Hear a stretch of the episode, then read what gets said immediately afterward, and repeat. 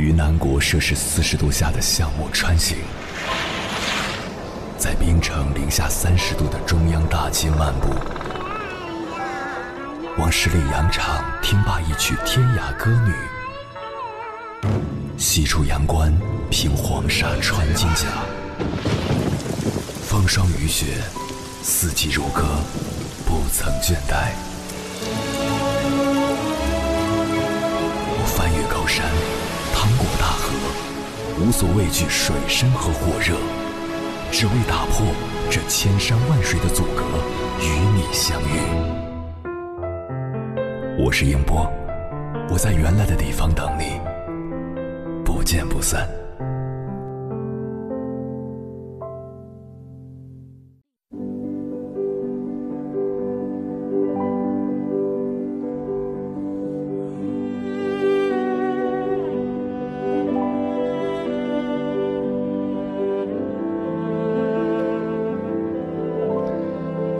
列夫·托尔斯泰说过：“幸福的家庭都是相似的，不幸的家庭各有各的不幸。”这句话套用在鸡娃家庭上，就是：“鸡娃成功的家庭各有各的方法，鸡娃失败的家庭都是相似的。”在讨论失败的鸡娃行动之前，必须先明确鸡娃成功的标准是什么。我从来不认为进哈普麻耶或者清北就是鸡娃成功。标准这个东西很主观，总是公说公有理，婆说婆有理。在我看来，所谓鸡娃成功，就是孩子能够充分发挥自己的潜力，培养出内驱力，成功进入和自己实力匹配的学校。这个标准很高吗？很高。虽然和那些不进顶级名校就算鸡娃失败的目标比起来，这个目标看起来不高，实则不然。我先来描绘一下大部分家长的鸡娃路线是怎么样的吧。首先，听说“鸡娃”这个词儿，然后开始疯狂加群，然后折服，然后开始各种提问求助鸡娃相关知识，然后开始疯狂收集电子版资料，然后。关注各类鸡娃公众号，然后开始疯狂买买买，然后开始问具体的题目，然后各种模仿成功上岸的家长，然后迷失自己，然后面对各种资料无从下手，然后逐步放弃，最后爱谁谁把娃扔进辅导班了事儿。从头到尾，大多数家长激没激出娃来不知道，反正是把自己搞得热血沸腾。人只要一上头，就丧失理智了，基本就只会干一件事儿：冲动消费。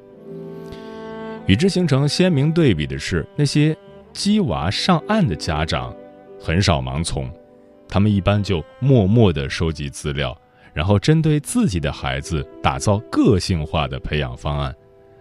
这些家长共同的特点就是受过高等教育，冷静有主见。当然，最主要的就是有个好娃，这是内因。但是，除去这个以外，这些家长本身就很优秀，他们在教育上的目的性、执行力，让自己孩子的起跑线直接往前挪了一公里。凌晨时分，思念跨越千山万水，你的爱和梦想都可以在我这里安放。各位夜行者，深夜不孤单。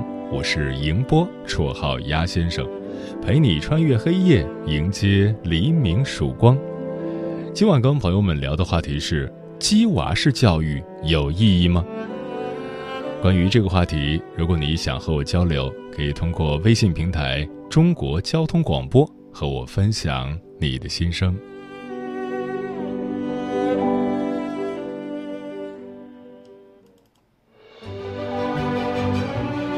越过山丘，谁在等候？跨过河流，你走了很久。我想，你应该一直在等候，怀着同样的心事，保持最初的温柔，等候我的不远万里，在今夜与你邂逅。人民广播电台交通广播，千山万水只为你，夜上浓妆，月色正好。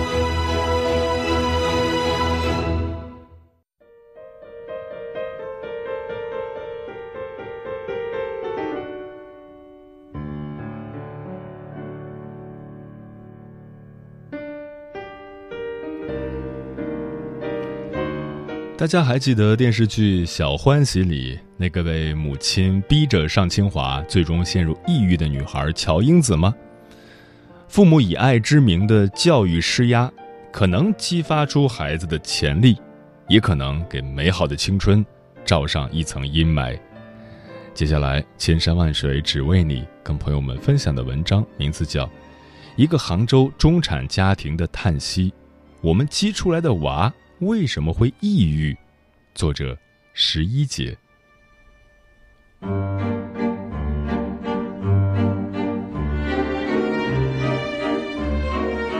前段时间偶然刷到一个综艺节目，叫《告诉世界我可以》，里面有一期讲到杭州的一个六岁小女孩甜心。讲真，看这期节目有点跟看恐怖片似的，隔着屏幕都能感到强烈的压迫感。在甜心的家里贴着一张一周活动安排表，甜心一共有十个兴趣班：主播、模特、英语、滑冰、画画、舞蹈。周一到周日满满当当，毫无空隙，有几天还得赶场子连轴转。早上八点半，甜心就已经在做数学题了，妈妈则像一个幽灵一样盘旋在女儿周围。一会儿纠正孩子的坐姿，一会儿训斥，这个题目都做不出来；一会儿掐着表算时间，再过五分钟我们就得走了。甜心上培训班的时候，妈妈在手机上制定第二天的培训计划，日程被细化到了每分钟。上完两个培训班，好不容易回到家里，轮到爸爸上阵陪玩乐高。本来以为可以放松一会儿了吧。结果，爸爸的操作也是闪瞎我的双眼。爸爸故意把甜心拼好的乐高给拆了，骗女儿说是自己不小心碰坏的，就为了测试女儿的耐心。玩乐高也不是为了让女儿放松，而是因为拼乐高能锻炼专注力。这个家庭看起来似乎有些极端，但其实它又代表着一种普遍的家长心态。孩子的每一分每一秒都应该是有意义的，不能被浪费。孩子的每一时每一刻，每一个举动都在被测试、被评价。我都替孩子喘不过气来，而孩子因此赢在起跑线上了吗？并没有。当别的孩子认真参与课堂的时候，他始终紧皱眉头，心不在焉。哪怕是唱歌、跳舞、做游戏，也丝毫提不起兴趣来。节目里有个特别的设置，叫树洞，孩子可以跟树洞说悄悄话。甜心跟树洞说的悄悄话是这样的：“你平时喜欢妈妈在家吗？”“不喜欢。”“为什么不喜欢？”“因为妈妈不在家，我还可以玩一会儿。”“你觉得爸爸妈妈是一个什么样的人呢？”不好的人，你刚刚一直在叫妈妈假妈妈，那你的真妈妈在哪里呢？真妈妈丢了。看着甜心笑着说真妈妈丢了，作为观众，我的眼圈都红了。我替孩子难过，也替父母难过。没有父母是不爱孩子的。我相信甜心的父母做出种种安排，是出于爱。因为他们看不到其中的害。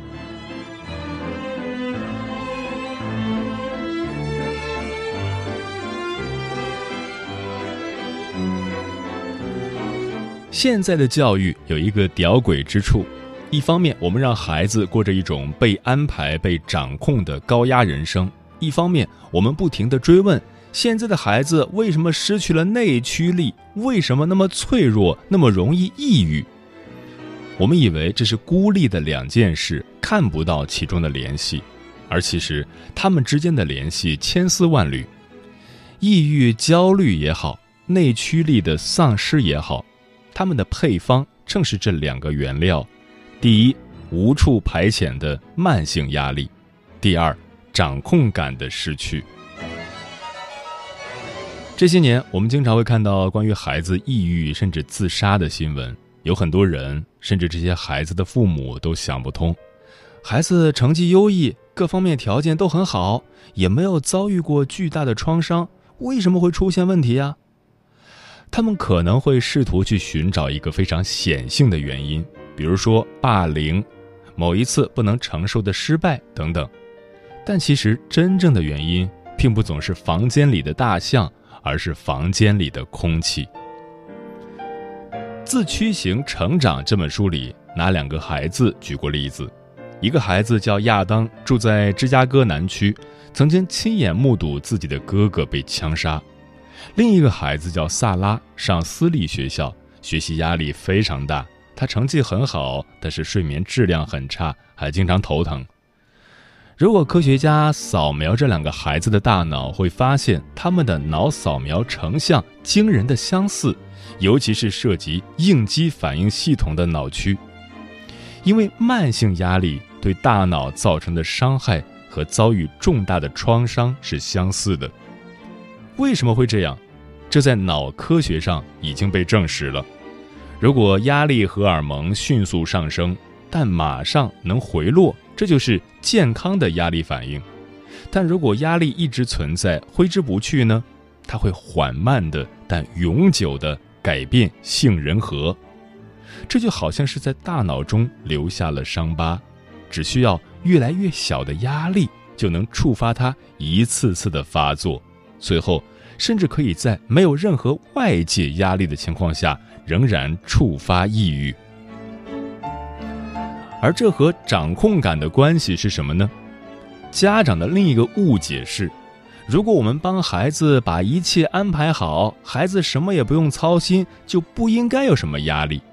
但事实是，失去掌控感可能是天底下最让人有压力感的事情。人类压力研究中心的索尼娅·卢比安总结了给生活带来压力的事。并巧妙地把它缩写为 NUTS，其中的 S 就是控制感 （sense of control）。当一个人感到不能驾驭局势，他就会倍感压力。而看看我们现在的孩子生活的环境是怎样的呢？他们必须坐在自己没办法选择的班级里，必须听没办法选择的老师讲课，还要和没办法选择的孩子相处。他们要面对严厉的老师排挤自己的同学，上课不能说话，甚至下课也必须坐在教室里一动不动。我们那个时代，上课压力再大，下课就可以疯玩而现在的孩子，即使回到家，也被安排的满满当当。他们从两三岁，大脑还没有发育强大，对压力还极其敏感的年纪开始，就要面对竞争，面对严苛的时间表。这意味着，我们的孩子就是生活在一个失控的压力永不回落的环境里，所以才有那么多悲剧，让人百思不得其解。而悲剧的种子，其实是在日复一日、悄无声息中种下并生长的。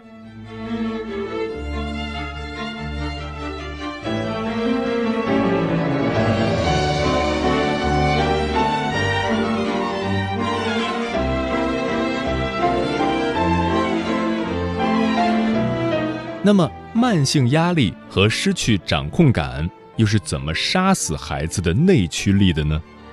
内驱力和我们身体里的多巴胺水平息息相关。赢下比赛、获得认同感，所有的这些奖赏性体验都会导致高水平的多巴胺。相反的是，无聊枯燥的体验、失控的感觉、慢性压力会让多巴胺水平逐渐下降。而随着多巴胺的减少，孩子的动力也就随之流失了。其实，即使没有这些科学的解释，也能想象其中的联系。试问，一个都没有任何机会去自由探索、去做自己想做的事情的孩子，怎么可能发现自己的热爱所在呢？兴趣一定是在自由的探索中闪现，而不是被强行注入孩子体内的。其实，慢性压力和失控的感觉还会引发很多问题，比如压力会让身体分泌皮质醇，而皮质醇使海马体体积变小，从而让孩子出现记忆力下降、注意力不集中等等问题。在小甜心的身上，我们已经看到了一些征兆，比如。他在兴趣班上，即使面对有趣的歌舞游戏，也展现出面无表情、兴趣寥寥。比如，爸爸妈妈觉得他没有耐心、不够专注，他们觉得这是孩子天生的问题，殊不知这可能是父母种下的因与果。倾尽全力，孩子并没有赢在，反而是输在了起跑线上。真的好想对甜心的父母说一句。悬崖勒马，趁犹未晚矣。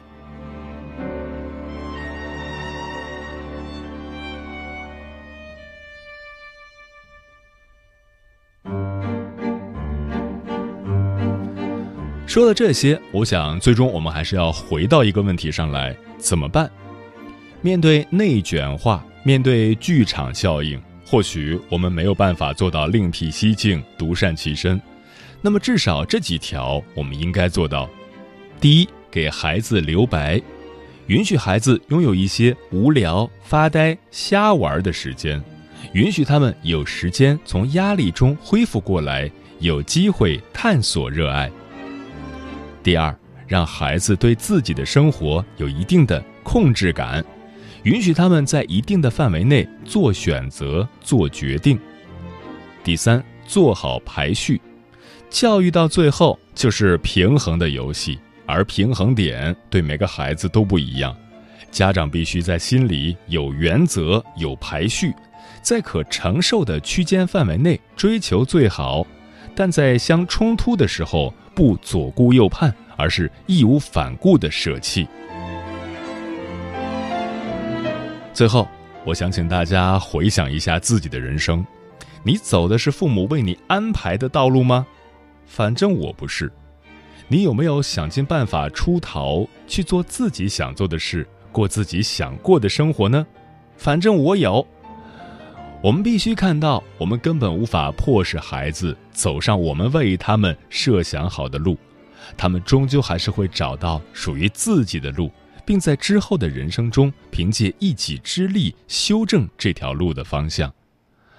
我们能给孩子的，要给孩子的。是这种修正的能力，也是孤独的面对漫长人生的动力和勇气。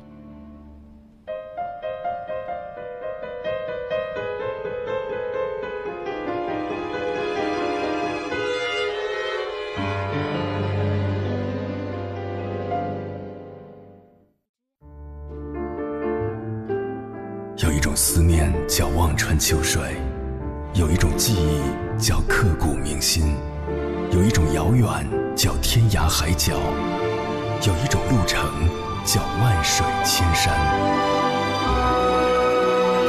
千山万水只为你，千山万水只为你，正在路上。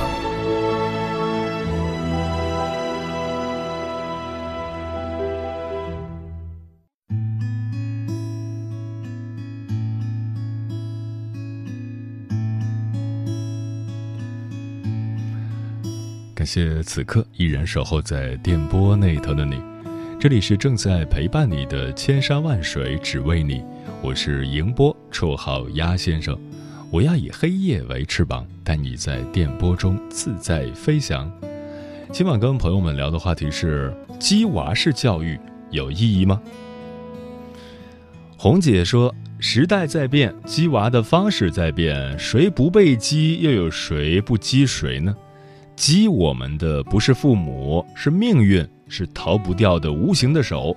有的激一激更健康，有的激完了就倒下。月光之下无心事，激的目的不一样而已，激的方式不一样而已。老张说，鸡娃娃长大后最多也就是目前社会的平均水平，不激更惨，回农村都没地可种的。一样得来城里打工，然后再激自己的娃。大家都想轻松快乐的活着，但这需要资本，需要实力。木姑娘说：“鸡娃当然有用，但是不能过度。鸡娃的反面也不是不鸡，放纵不管也是一种失职。合理的鸡是根据娃的实际情况，眼睛不要总盯着分数升学，心里要在意娃的喜怒哀乐。”引导娃迈过成长路上的坎儿。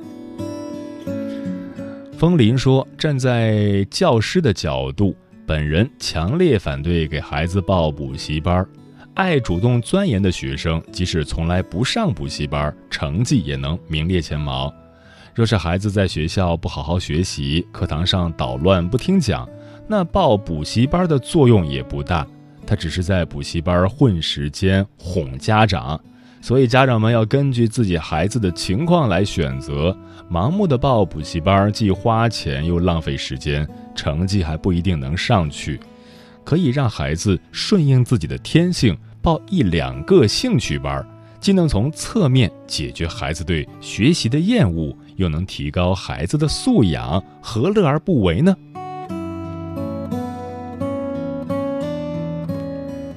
专吃彩霞的鸟儿说：“望子成龙，望女成凤是每个家长的期许，但是成龙成凤的载体是成人。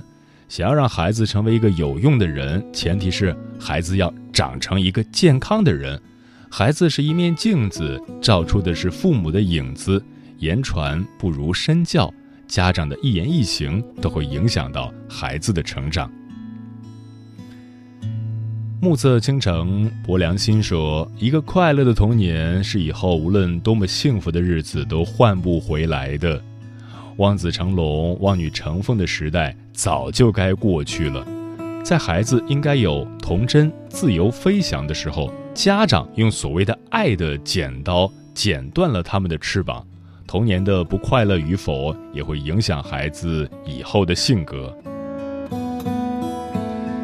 猫头鹰便是说：“鸡血打多了会好吗？”其实真心不敢苟同。小孩子的成长应该是快快乐乐的，父母强加了太多，甚至把自己未完成的梦想也压在了孩子的身上，那么还能剩下什么呢？是希望还是成就叛逆？上山若水说：“如果当年不鸡，要么比现在好，要么比现在差。”不然还是现在这样，积不代表一定好，不积也不代表一定差，顺其自然就好。除非你是刻意要把孩子往哪条路上引，而不是什么都胡乱学一通，样样半桶水，甚至连半桶水都没有。嗯，实际上那些得了抑郁症的孩子背后，往往有一个生病的家庭。不论儿童、青少年抑郁问题的成因有多复杂，其中最重要的一环便是家长放下执念，接受孩子的普通，接纳孩子的不完美，就能避免很多不必要的烦恼。尊重孩子原本的气质，让他自由的发展，成为一个快乐的普通人，何尝不是一种成功的人生？从来不畏惧梦落空，命运之光照会我越挫越勇。哪怕要从高处俯冲，坠落摇晃唤醒我的真容，乘风踏浪。哪怕昨日孤独迷。执着前方，像野马般拖着，只记梦中的长空，如一望无涯。你的笑却灿烂如夏，年少时的话全都实现了吗？时间是最好的回答，勇敢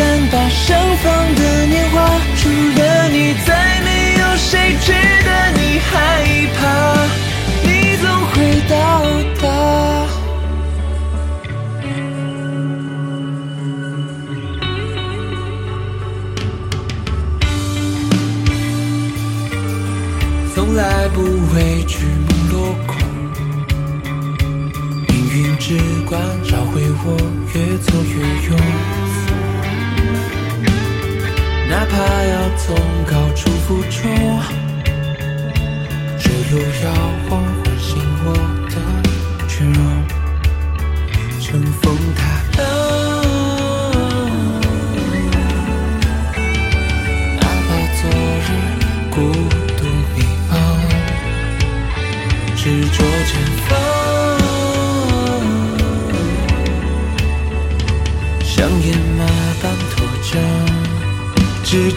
梦中